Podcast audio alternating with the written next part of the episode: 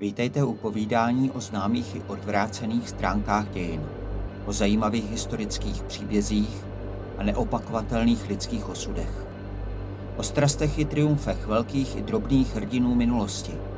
Vítejte u podcastu Dějiny temné i tajemné. Dne 30. května roku 1431 splanula na malém náměstí Vie Marché ve francouzském Ruánu hranice.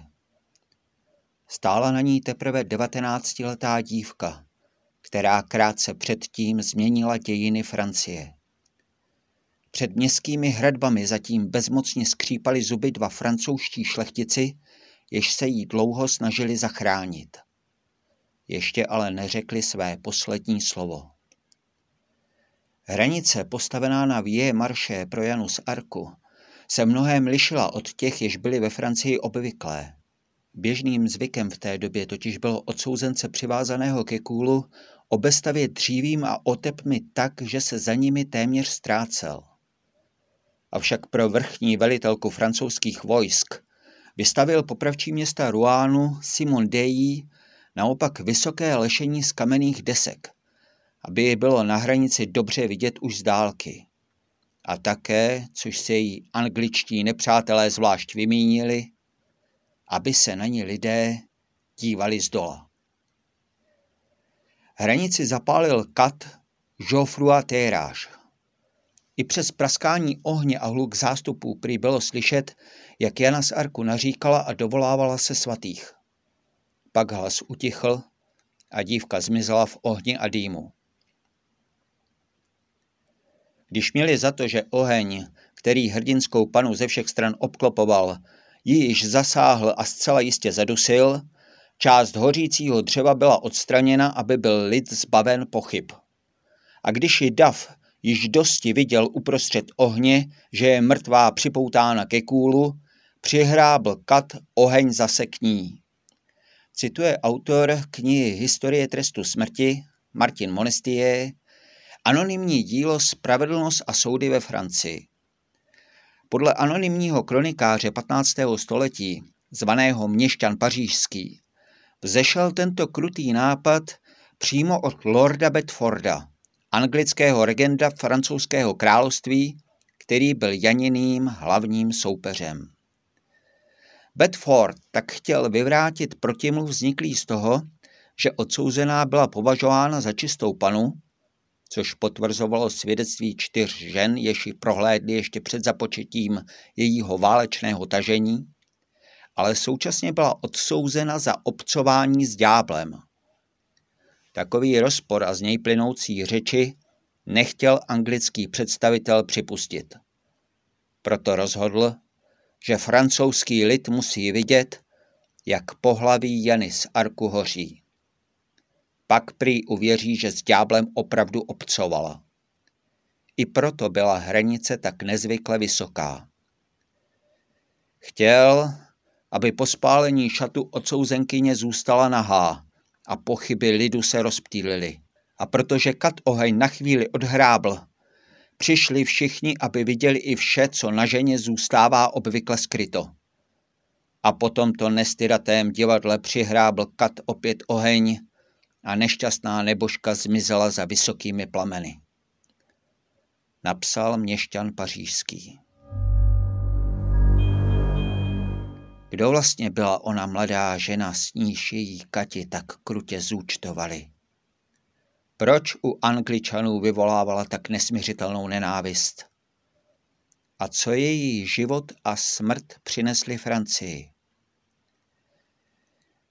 Když Jana z Arku poprvé vstoupila do světla dějin, psal se rok 1429 a Francii již déle než tři čtvrtě století ničila válka, která byla později nazvána stoletou. Po bitvě u Azincourtu, níž 25. října roku 1415 podlehlo francouzské vojsko invazním silám anglického krále Jindřicha V okupovala severní část země anglická armáda. Francouzský král Karel VI.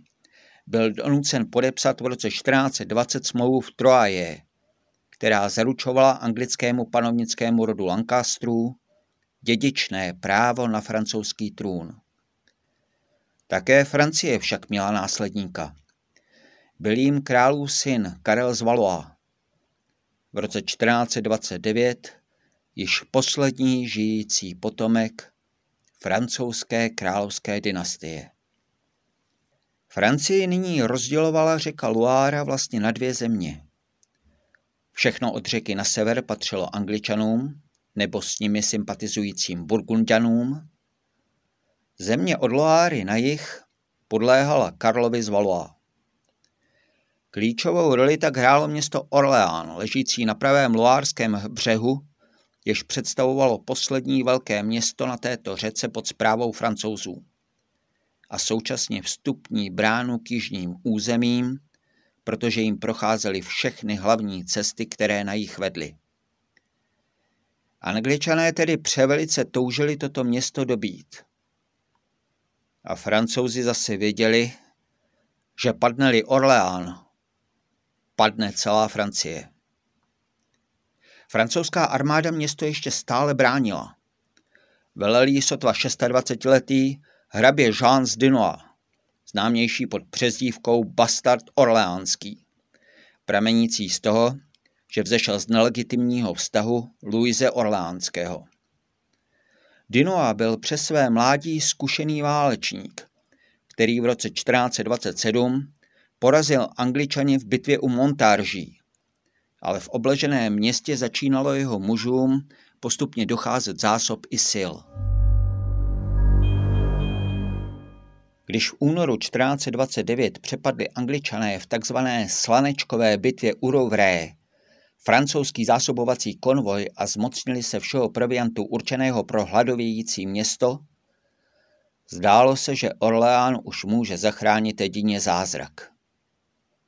Ten ale opravdu nastal. A vzal na sebe podobu sedmnáctileté dívky. Ve jménu božím, Roberte de Baudricourt, říkám vám naposledy, váháte poslat mě ke králi, ale tím škodíte Francii. Vinou vašeho otálení bylo před Orleánem právě poraženo francouzské vojsko a bude poraženo znovu, jestli mě za ním okamžitě nepošlete.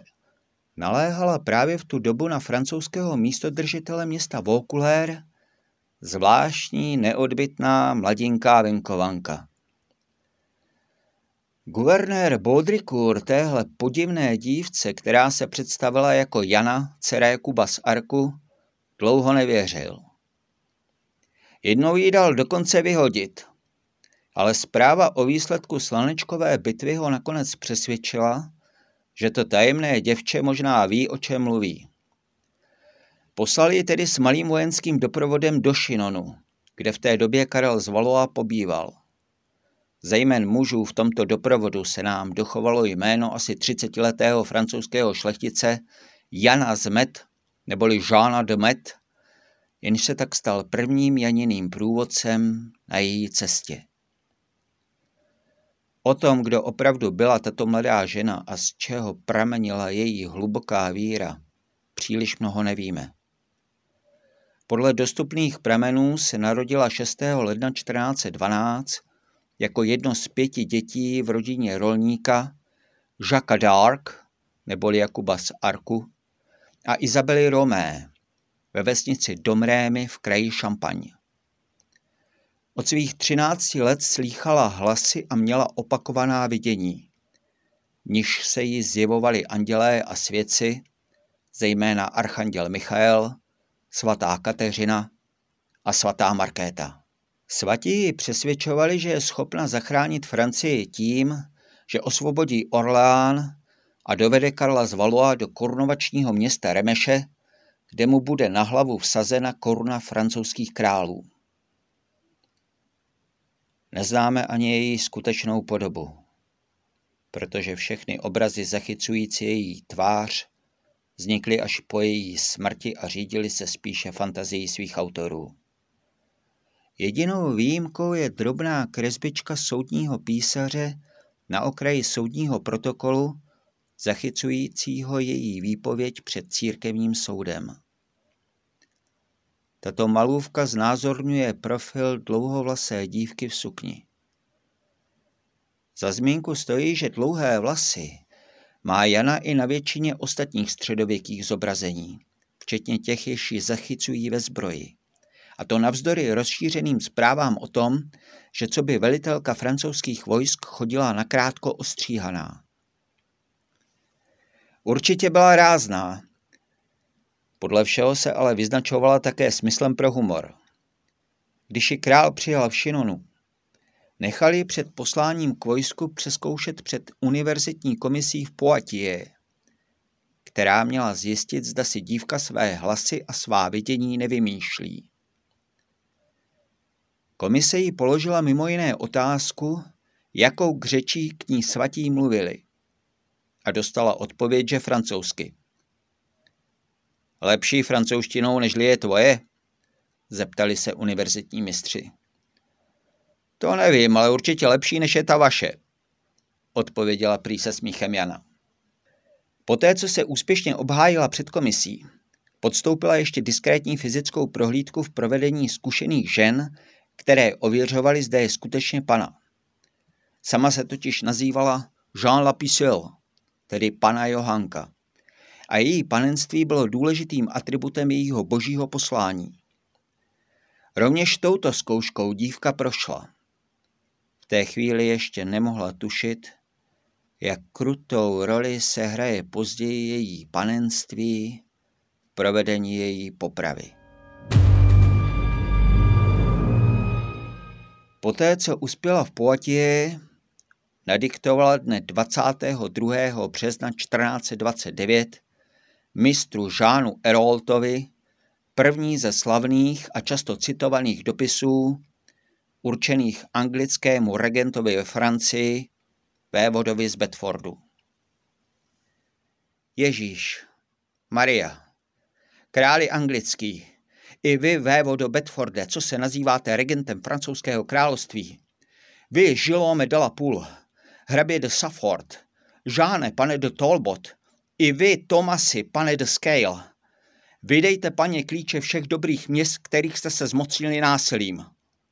Byla poslána od Boha, aby hájila právo královské krve pravého dědice a je ochotna uzavřít mír, jestliže vydáte Francii a zaplatíte za to, že jste ji drželi. Králi anglický, jestliže to neuděláte, já povedu boj. A kdekoliv narazím na vaše vojáky, dám je zahnat, ať chtějí nebo ne. A pokud ustoupí, přijmu je na milost. Vězte ale, že neustoupíli, pana přijde je pobít. Přichází od krále nebes, aby vás do jednoho vyhnal z Francie. A pana přísahá a ujišťuje vás, že zbudí takový válečný rik, jaký nebylo po tisíc let slyšet ve Francii. K Orleánu se už jako velitelka francouzského vojska přiblížila na konci dubna 1429. Původní plán francouzského krále byl zřejmě použít Janu jen jako symbol a nechat velení na zkušených válečnících. Jeho armáda byla stále bojeschopná, potřeboval jen někoho, kdo vojákům pozvedne morálku a vrátí víru ve vítězství. Tento úkol splnila mladá dívka dokonale. Rychle se však začala prosazovat i jako skutečná velitelka. Ještě před Orleánem se tak dostala do kompetenčního sporu s jeho vrchním obráncem Dinoázem. Ten nechal spolu s ostatními francouzskými kapitány dojít vojsko k městu od jihu, kde ještě nebyla cesta obsazena Angličany a zdála se bezpečnější. K dopravení zásob do Orleánu však bylo třeba překonat Loáru proti proudu. A to v danou chvíli nešlo, protože foukal ostrý protivítr. Jana naproti tomu chtěla překročit řeku již dříve a při příchodu rovnou napadnout anglické pevnosti na severním břehu. Proti svému přivedení na jižní břeh ostře protestovala a její autoritě napomohl první z mnoha zázraků provázejících její cestu. Krátce po jejím příchodu se náhle otočil vítr a zásobovací lodě mohly konečně vyplout k městu. Pro všechny přítomné to byl důkaz, že ji posílá skutečně Bůh. Ve městě dala dívka Dinoázovi brzy najevo, že je vrchní velitelkou a nebude o tom diskutovat. Bastarde, ve jménu božím ti nařizuji, abys mi neprodleně oznámil Fastolfův příchod, jakmile ho zjistíš. Protože jestli se stane, že se to nedozvím, nechám tě zkrátit o hlavu. Sdělila tvrdě a neomaleně dosavadnímu hlavnímu obránci města. John Fastolf byl anglický vojevůdce přivádějící k Orlánu další vojsko. Následoval boj s Angličany, o němž se nám dochovaly zprávy zejména díky historickému deníku Journal de Siège d'Orléans, psanému v obleženém městě. Klíčovým úspěchem francouzského vojska pod Janiným balením bylo dobytí anglické pevnosti Turel. Jana sama je zaplatila vážným zraněním. Nepřátelský šíp ji zasáhl zhruba mezi krk a rameno. Toto zranění však přispělo významně k francouzskému vítězství. Angličané totiž zprvu uvěřili, že se jim podařilo ďáblovu děvku zabít. A když se mladá žena objevila znovu živá a v sedle koně, zcela je to demoralizovalo a jejich pevnost padla. Anglické vojsko pak nabídlo Janě ještě bitvu v otevřeném poli – kdy se sešikovalo proti Orleánu. Avšak francouzská velitelka nedovolila svým lidem do pole vyjet. A přišel další zázrak. Po napjatém čekání na útok se angličané náhle otočili, přešli do pochodové sestavy a bez boje od města ustoupili. Orleán byl konečně svobodný. Poté začala Janina armáda čistit celé údolí Loáry a postupně osvobozovala další francouzská města. Georges, Manque a Beaugency. Vyhnáním jejich anglických posádek se francouzům podařilo údolí zcela ovládnout a začali postupovat na sever.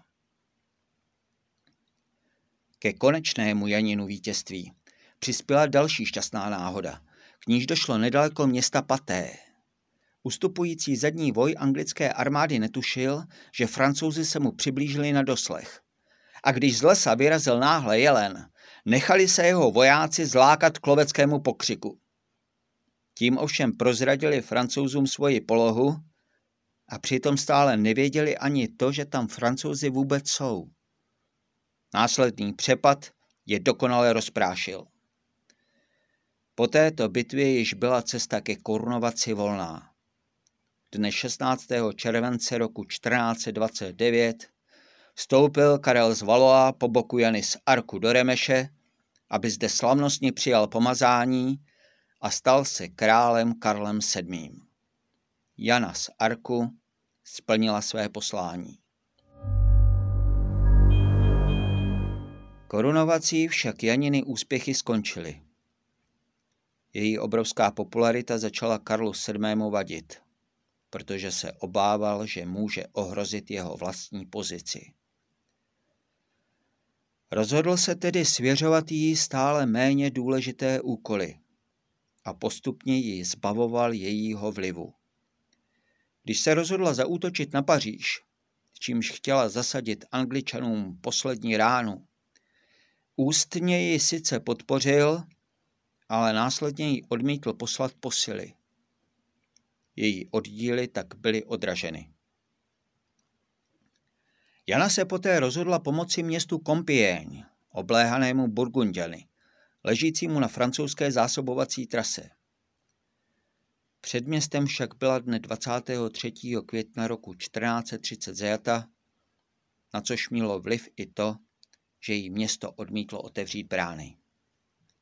Burgundský vévoda byl spojencem Angličanů, ale Janu byl zřejmě ochoten prodat co by zajatkyni tomu, kdo dá víc. Francouzský král však nezasáhl a tak francouzskou národní hrdinku koupil za 10 tisíc liber anglický regent Bedford. Angličané odvlekli Janu do Ruánu a následoval rok trvající zmanipulovaný proces pod vedením francouzského biskupa Petra Košona. V němž byla nakonec odsouzena jako čarodejnice a kacířka. Ne všem byl ale její osud lhostejný. Dva její bývalí spolubojovníci, maršálek Gilles de Ré a generál Etienne de Vignol, řečený Lair, se odmítli s královou liknavostí smířit a pokusili se Janu vysvobodit na vlastní pěst. Jejich lidé začali pustošit okolí Ruánu a v jednom případě pronikli až na předměstí, ale na dobytí města nestačili a byli krvavě odraženi. Přes všechno jejich úsilí skončila dívka 30. května roku 1431 na ruánské hranici. Její smrt však konečně probudila iniciativu a bojechtivost francouzského krále. Jeho vojsko tak dobilo v roce 1436 Paříž a v roce 1449 i Rouen. O několik let později už nezbývalo angličanům ve Francii nic než přístav Calais. Souběžně se svými vojenskými úspěchy začal král usilovat o Janinu rehabilitaci, protože jeho postavení ohrožovaly řeči, že byl dosazen na trůn čarodejnicí. Požádal proto o obnovení církevního procesu a prohlásil Janu za oběť justičního omylu. Jana byla díky tomu brzy v plném rozsahu rehabilitována. Její posmrtné smíření s církví se pak završilo ve 20. století, kdy nejdříve v roce 1909 prohlásil papež Pius X. za blahoslavenou a dne 16. května roku 1920 ji papež Benedikt XV. i svatořečil.